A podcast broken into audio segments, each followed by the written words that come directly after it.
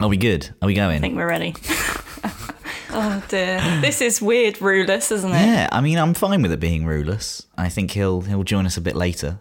But I think we need to talk about something that he can't really join us on, that he isn't an expert on for once, which is hair. Yeah, he doesn't have a lot of hair, that man. He does not have a lot of hair. I've seen him grow uh, a moustache as well. That was a genuine feat, but yeah, not so lucky on the head. So he'll never hear this because he doesn't listen to the show. But my hair is now in front of my eyes. I have tried kind of top knotting.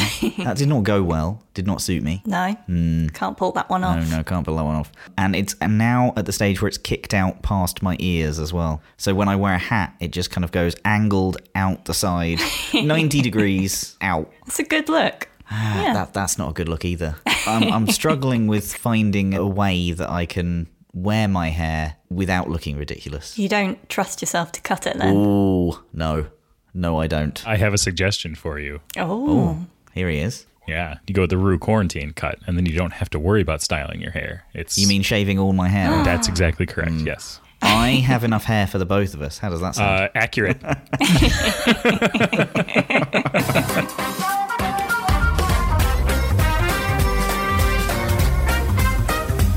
Thanks for showing up, Roo. oh my god, I'm so sorry. Like You're all right. my wife was teaching a, a lesson in here in the office and like all my stuff was in here and the kids are complaining that they don't get to watch enough television if you can believe that shit. And then I'm trying to teach Sophia math at the kitchen table and luckily like she's a whiz so she just got it. But like, you know, if she hadn't it would, that would have been a struggle, but thankfully it wasn't. We're doing common denominators and, and comparing fractions right now by the way. I think that's one of my biggest fears about having children is teaching maths especially. She probably knows more than I do, let's face it. She's very smart. I uh, I appreciate what Chris Hemsworth said uh, to Graham Norton Oh, the yes. other day. He goes, "We've just all accepted that the Hemsworths are just coming out of this a little bit dumber than when we started." I like that he said he was doing sleep stories, but his kids wouldn't listen to his own sleep stories. That was funny. That's awesome. That sort of reminds me of my partner in this podcast. I'll listen to your sleep stories, okay? Don't you worry about it. Well, that does fit with the uh, the reviews that we've been getting that, that were to do with falling asleep during the podcast. I know. Yeah. It's great. Listen, and I, I have been listening to the show a little bit here and there, and I got to tell you, like, top notch, top notch uh, from the editing booth. Really, just just fantastic. Amazing. It's been great. Thank you. Yeah, you know, thank you. We started off the show by commenting that you didn't listen so we could talk. I look forward to hearing that, actually. That'll be great. Should we get into some Watchtower Weekly? Let's do it. So, TechCrunch is reporting that a new iPhone email security bug may let hackers steal private data. Apple will patch a newly discovered iPhone vulnerability that security researchers say hackers have already used to steal data from their victims' devices. The vulnerability was discovered by security firm ZecOps. Zuk Avraham, the company's chief executive, said the firm found the bug last year during a routine investigation. At least six organizations were targeted by attackers as far back as 2018 he said. Uh, this is a bug in the default mail app on iPhone. By sending a specially crafted email to the victim's device, an attacker can overrun the device's memory, allowing the attacker to remotely run malicious code to steal data from the device. the most interesting thing about this is the timeline.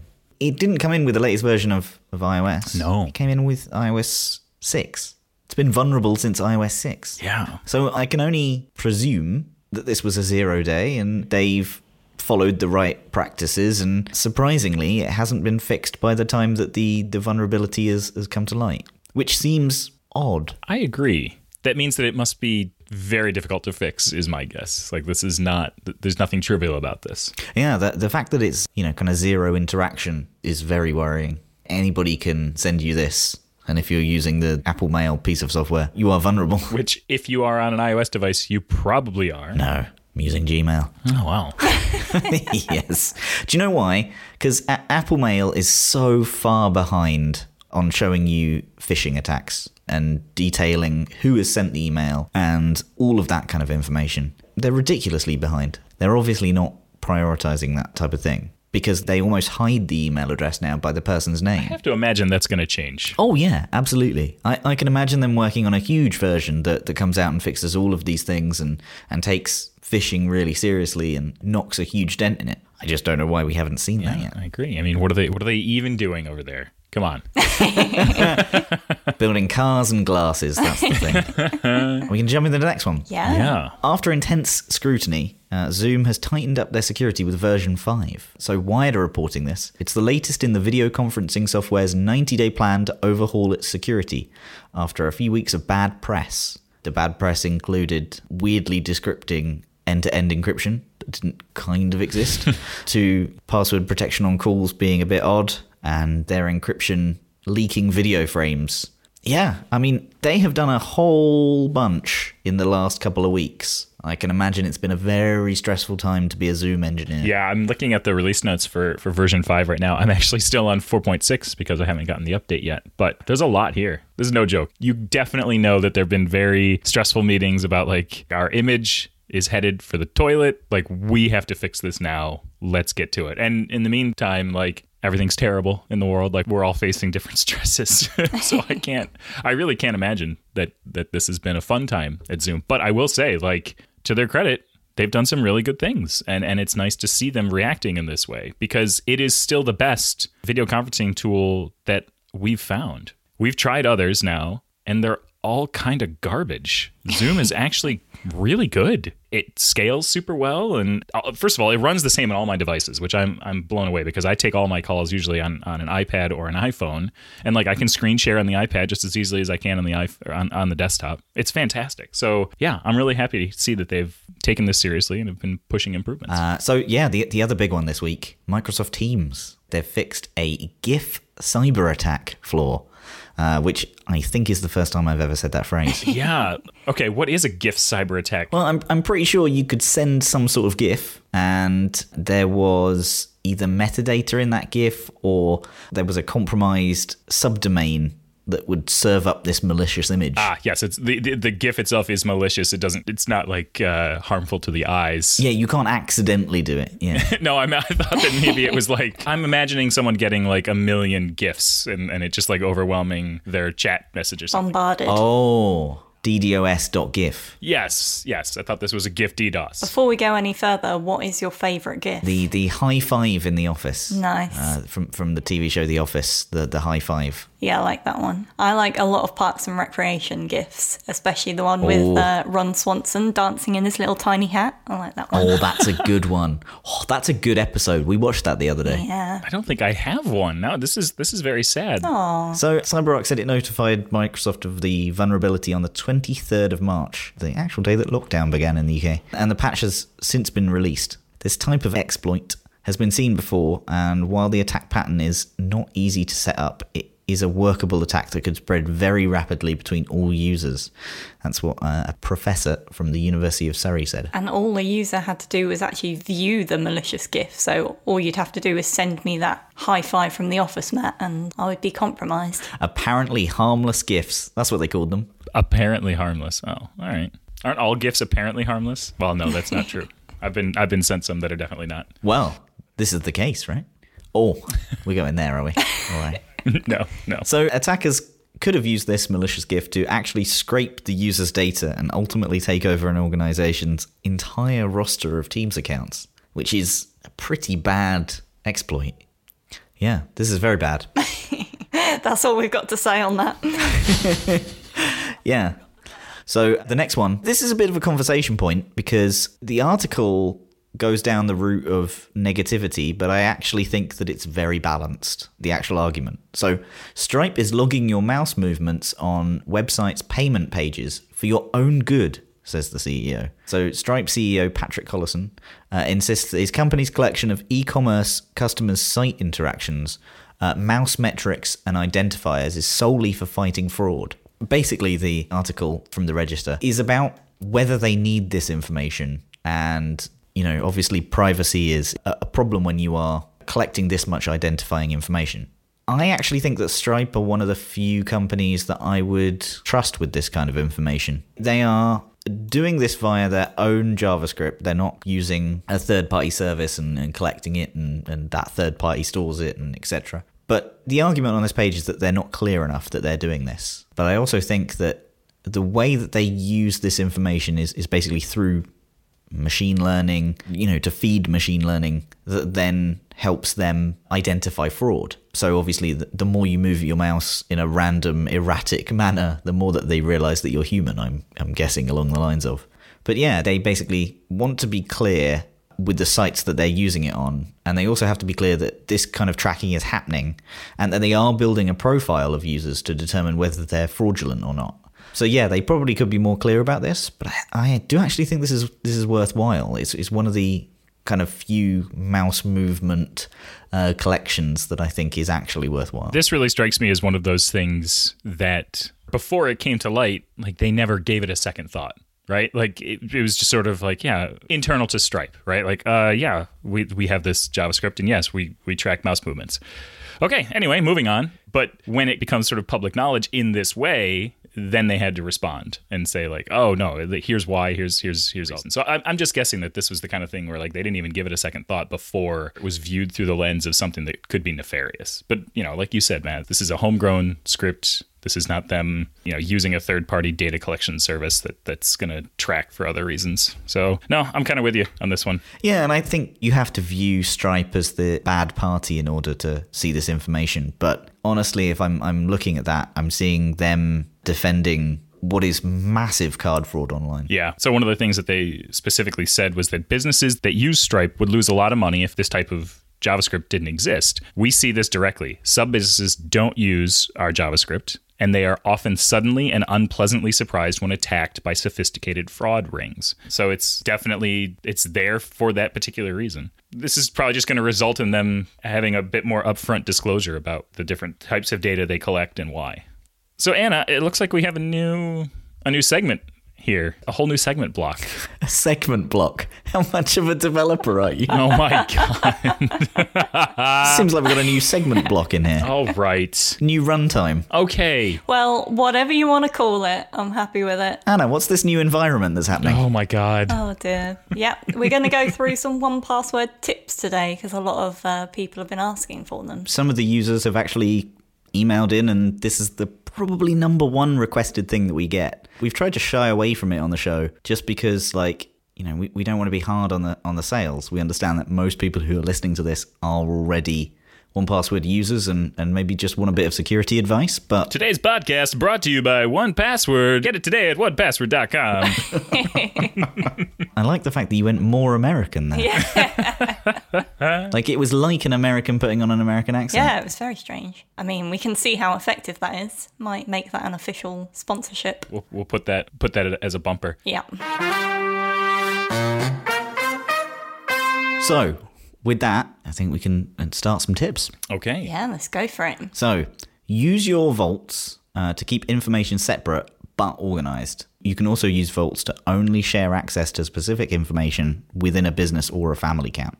Everyone with access can view uh, print and copy the items stored within it. Yeah, I think that vaults are one of the things that once people start using them to organize their their information, everyone starts out with with uh, two vaults. If you're in a family or a team environment, right? You've got a, a, a private vault and you have a shared vault but you can expand that to go as many as you want. We have some test accounts with hundreds and hundreds of vaults in them. And, you know, you start to use these for organization. So like in our family account, I have it broken down by there's an estate planning vault. I think I've talked about this before. Like I keep all of our bank information in there and, and it's shared with the executor of our will in case something happens to us. And then I have like a, a vault for my son and a vault for my daughter now that we're doing this whole learn from home thing. They have like eight logins a piece. So I don't want their logins showing up when I'm trying to log into something. So I keep that in a separate vault. And my wife has a work vault inside our family account that she uses for some of her work logins and stuff. Within the one password account itself, we have innumerable vaults for all sorts of things. Different teams have different vaults to share specific types of data. We have keys for deploying our software is kept in certain vaults and only certain people have access to it. Then we have of course like the the whole company vault where it's got various bits of information. We have a vault just for the Toronto office that has things like the Wi Fi password and stuff. So, like, you can really start to break down the information you want to share into these different vaults and give people different levels of access to it. And it's it's a pretty cool way to sort of organize and guarantee that you're only sharing with with whom you want to share. So, building on that, one of the things that we've added recently with vaults, which I, I love, is the ability to set a custom icon on a vault. And we've built in a bunch of predefined icons created by our, our wonderful artists here at One Password. And so you can go and create an icon. We set one for you randomly automatically, but then you can pick from any number of icons, or you can go and choose your own. Going back to like the vault for my my son and my daughter each one of them has a photo of of them as their little vault icon so you know customize this stuff make it look nice Yeah, it's always more fun when you can customize things, I think. oh absolutely And you can also use favorites and tags to organize your items and find them easily, add frequently used items to favorites, and quickly access them later. You can mark an item as a favorite by dragging it to favorites in the sidebar or select it and click the star icon in the top right. So you can attach files to any item in one password. Uh, you can add notes about your insurance, social security cards, passports, and information like that. I actually like to have my passport item and then have a, an attached photo of my passport, like a scanned in one. And I have that for a couple of documents, like the most important ones. I find that's a pretty nice way to organize them. Yeah, uh, there's a ton of different item types that you can store in one password just beyond passwords. One of the more generic types is, is secure notes. You can just have like a, a note type item. They're a really nice way to keep track of essential pieces of information and stuff and, and have them in one spot. You can also write them in using markdown syntax and it'll you know you can apply styles like headers and lists and, and stuff like that. And so uh, if you're familiar with markdown, it's it's a great way to sort of have your notes rendered in you know these beautifully styled notes. Nice, yeah. And it's also worth noting that you can use your keyboard to accomplish many tasks in one password that normally require kind of a mouse or trackpad. These can be used on onepassword.com and in the apps. So we always talk about commands and backslash being a game changer when filling your logins. I know I use that one daily. And uh, on that note, you can copy and fill passwords into apps uh, that don't integrate directly with one password. For your security, one password can automatically remove copied passwords from the clipboard. Yeah, and on desktop you can drag and drop your information in. Actually, you can do that on, on mobile as well, and it bypasses the clipboard altogether. So you can go right from from one password into the app where you're you're trying to fill. So don't forget about drag and drop. So one of the other things that's worth remembering, just from like a peace of mind and safety net point of view, is that everything you do it within your one password account is saved. So you can always go back to previous versions of items when you make changes. Uh, so you can actually undo. Now this is something you you log into the the onepassword.com web app and you can see sort of the history of your of your items and stuff there, which is really neat. And then like you can of course trash things within one password and then items that are in the trash are archived uh, and you can actually restore them. Nice. So it appears we have a bit of random act of kindness giveaway this week. I like that title for this next segment environment block here.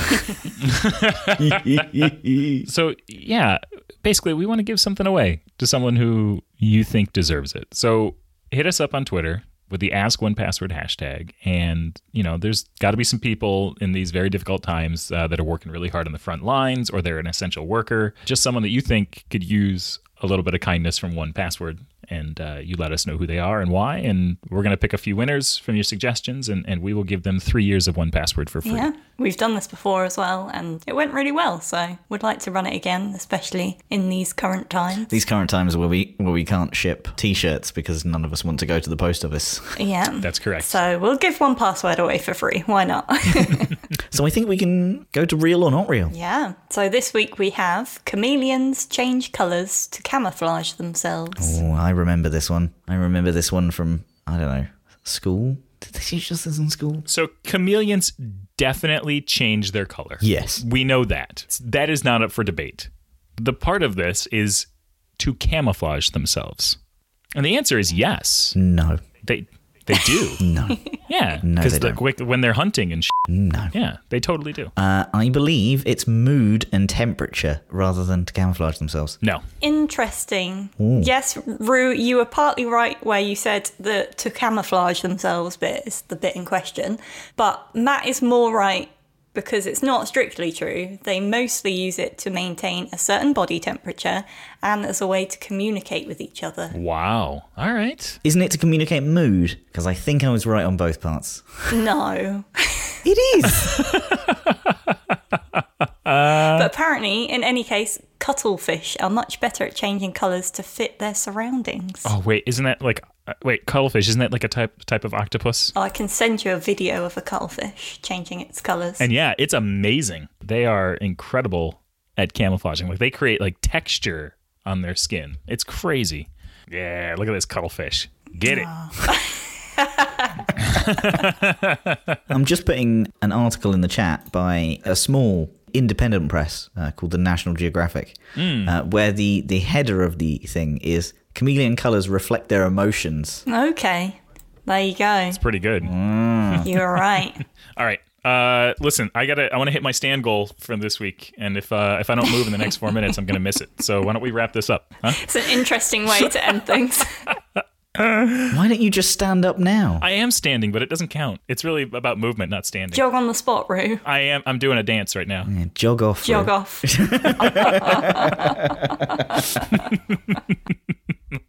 All right. Okay, I think we can say uh, Yeah. that's all for today. the giggles. This was fun. We should do this again. I mean, if we have to, yeah. Yeah, you should turn up on time. all right. Love you, Roo. Oh, hey, I got it. My dancing did it. I got it. I got my stand call. Hey, I love love you guys too. This was fun. Love you. Bye. Bye bye. Today's podcast brought to you by One Password. Get it today at onepassword.com.